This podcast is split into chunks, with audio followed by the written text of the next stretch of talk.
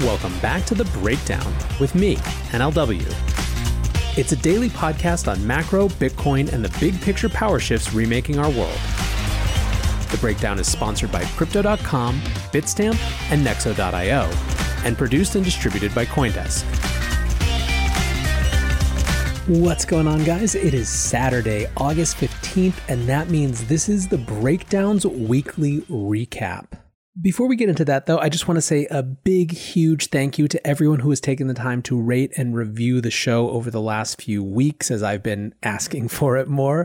Uh, it's making a huge difference in terms of people discovering this thing. And so, thank you, thank you, thank you. And if you haven't yet, but you enjoy the show, please go take just a second to go rate and review this on iTunes or Apple Podcasts or whatever they call it. It makes a big difference.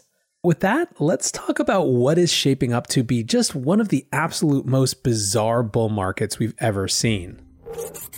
I talked last weekend on the weekly recap about why there was so much new evidence of a bull market emerging, but today I want to talk about just how weird the shape and texture of this one is looking to be.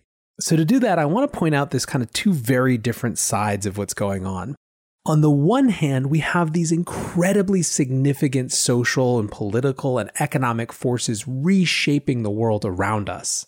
In the wake of the COVID 19 pandemic and government mandated shutdowns, we have had the most incredible surge and normalization of money printing and state involvement in human activity that we've seen in a generation as part of that, there is a growing conversation about what the implications of the unlimited printer running might be. Will we see inflation? Will we see a mass debasement of the US dollar? Is the dollar's place as the world's reserve currency under threat? Will we see local emerging market economies crash, crater, their currencies burn in fire as this incredible attempt to inject liquidity into the system actually has the unintended consequence of creating inflation and fiat debasement. These are no longer conversations limited to the hallowed halls of Bitcoin Twitter. They are happening everywhere. They are happening with normies. I hear from people every day who are listening to this podcast who have nothing to do with the normal macroeconomic junket or even nothing to do really with the insider click conversation about Bitcoin. They're just people who are wondering when the bill is going to come due and who's going to pay and wondering what it's going to mean. This conversation is also, however, happening in mainstream finance. You're seeing it with MicroStrategy's move from cash to Bitcoin. You're seeing it in other places as well. So, this is happening. This conversation is happening in a really big way. Paired with economic questions, you also have global political and social upheaval. Lebanon, of course, is a situation we've been watching for months now and just gets dicier and dicier and dicier. The new factor is this explosion and the fallout from that, but the government has resigned. There's protests in the streets. The exchange rate of the Lebanese pound is around 7,000 to the dollar. Remember, from 1997 up until last fall, it had been fixed around 1500 for that long. Since that peg broke, everyone in Lebanon has been affected and has had a harder go of it than they would have otherwise. That social upheaval is also not limited to Lebanon. Belarus is, I believe, the most important, least paid attention to story in the world right now. Let me know on Twitter if you're interested in a full episode about this because I've been toying with it, but here are the quick hits.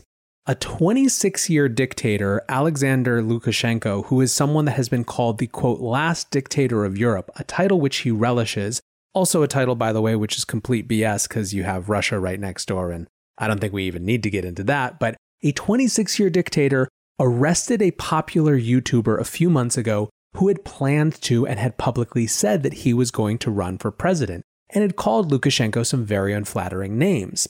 In the wake of that arrest, which by the way was captured on video and was not just your average arrest, it was a bunch of dudes pushing this guy into a van that was unmarked, ah, because that's fun. After that arrest, that YouTuber's wife ran herself. She filed to run. She had people lining up for hours to support her run. And her whole promise, her whole promise of her campaign was to hold real elections six months later. she got huge support. Some of the biggest demonstrations that Belarus has seen in decades came from this 37 year old former teacher deciding to run to fight for the justice that her husband, who is now in jail, was going to fight for. Last weekend, the elections actually happened, and the dictator claimed to win with 80% of the vote. Field note, side note, whatever you want to call it for dictators, don't claim to win with 80% of the vote. How do you not get that this looks absurd to everyone? Why not claim to win with 55% of the vote or even 57% of the vote? Something that's plausible. It's just a joke, but I digress. So, anyways, as you might imagine, massive demonstrations begin, not just in the capital of Minsk, but in 20 plus cities around the country. This is not limited to the kind of urban elite or anything like that. This is people who are fed up with the situation that they are in. The police response is incredibly brutal. In the three or four nights of protesting since the election results, 6,000 or more have been arrested, and there have been widespread reports of torture and, unfortunately and terrifyingly, a huge amount of just horrifying audio evidence popping up on Twitter and other spots on the internet that seem to give credence to those reports of torture. You've also seen in the positive light, uh, some police have been shown renouncing the dictator, throwing their uniforms off, saying they're not willing to do this to their fellow citizens. And then, of course, there's the internet dimension. The internet was shut off for three days or four days. The only app that was even a little usable was Telegram, which had said it activated its quote anti censorship tools.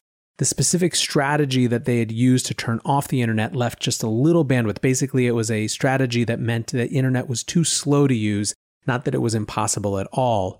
And because there was that little bit of bandwidth left and Telegram was still kind of workable, a Telegram channel started to coordinate the efforts of more than 2 million Belarusians. And this site, this Telegram channel, was managed by four staff with no website that had been started five years ago as a music channel. So, this is a remarkable story that shows the upheaval in the world, that shows the importance of the internet as a tool both for dissent and for shutting down dissent. And it's a really important thing for us to be paying attention to. What's going on, guys? I'm excited to share that one of this month's breakdown sponsors is Crypto.com.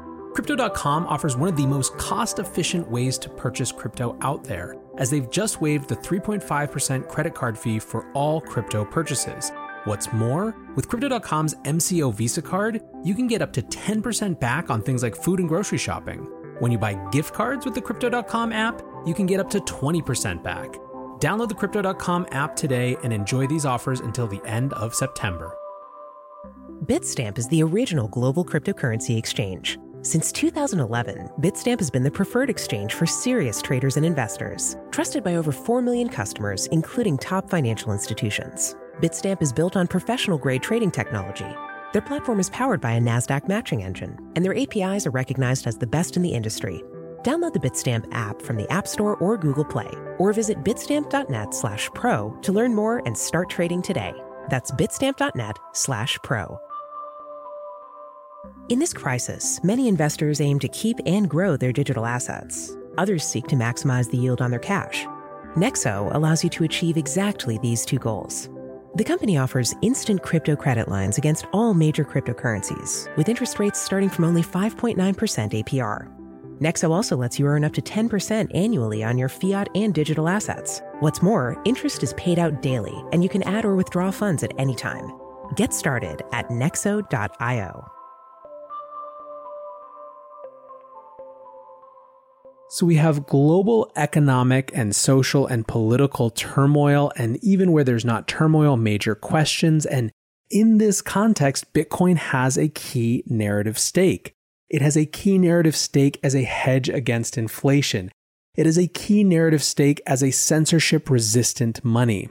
There are many Bitcoiners who are even trying to address this question of how to work around internet shutdowns to make it even more censorship resistant. Stablecoins are even relevant in this context, as we saw earlier this year. People used USD denominated stablecoins to escape their local fiat regimes as chaos ensued in the wake of the coronavirus. The point is, one part, one force in this bull market are these incredibly seismic shifts that make us feel like the world is changing and maybe we want something we can understand and point to in the predictability and boringness and lack of controllability of Bitcoin. On the other hand, is this alternate universe of decentralized finance, or as Ryan from Messari put it this week, and I think others did too, degen finance. So the latest was that yam farming trend. They called it an experiment in governance, and basically, this new DeFi protocol released a kind of unaudited, unfinal version and quickly saw, I'm talking within 48 hours, $750 million of total value locked flooded into the protocol. YAM tokens underlying the whole thing got to $160 before a fatal bug was discovered and the whole thing went to zero. Now the fallout was relatively limited of that 750 million it seems like only around 750,000 remain locked indefinitely but still 750,000 is nothing to shake a stick at and importantly there is big controversy around what the reaction to this should be. On the one hand a lot of folks were really supportive when the founder of Yam came to Twitter and said I feel like a failure. I'm really sorry. People were very supportive of him. that was except the team lead at Ethereum who said this. He tweeted, Okay, I'm going to assume the asshole position now. You knew perfectly well it's going to blow up. You went ahead with it anyways. You were reckless beyond comprehension and deserve everything that gets thrown at you. This was not a mistake or an error, this was blind hubris. When people said, no, it could have worked, a lot of risk needs to be taken for advancement, this same lead at Ethereum wrote, Bullshit.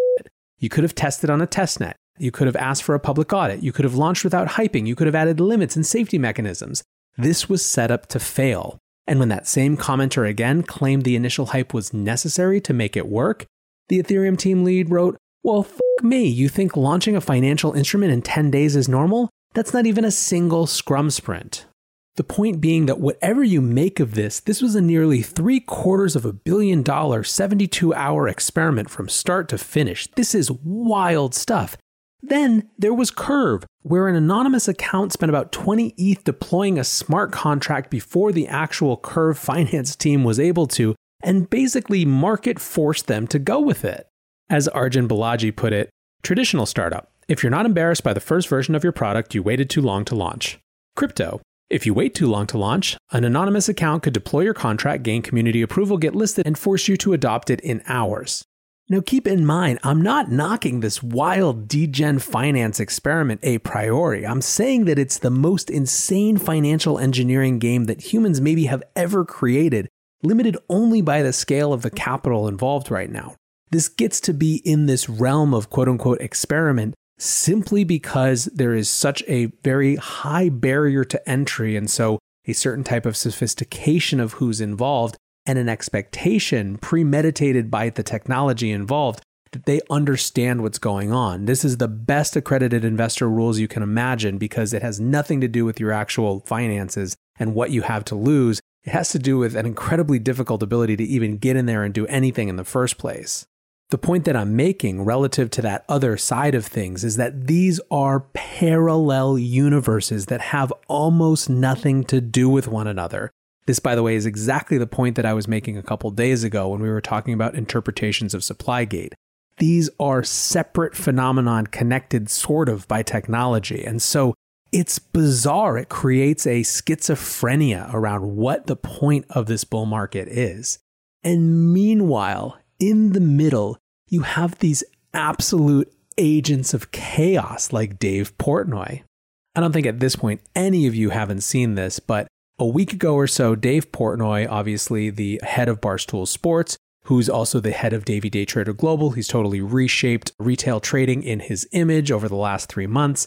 He said basically that if the Winklevoss twins came and explained Bitcoin to him, he'd pay attention. Well, that meeting happened. They released the video yesterday, and on the one hand, it was exciting. Portnoy's now in Bitcoin. On the other, I'm not totally sure that they understand the force for chaos that Portnoy represents.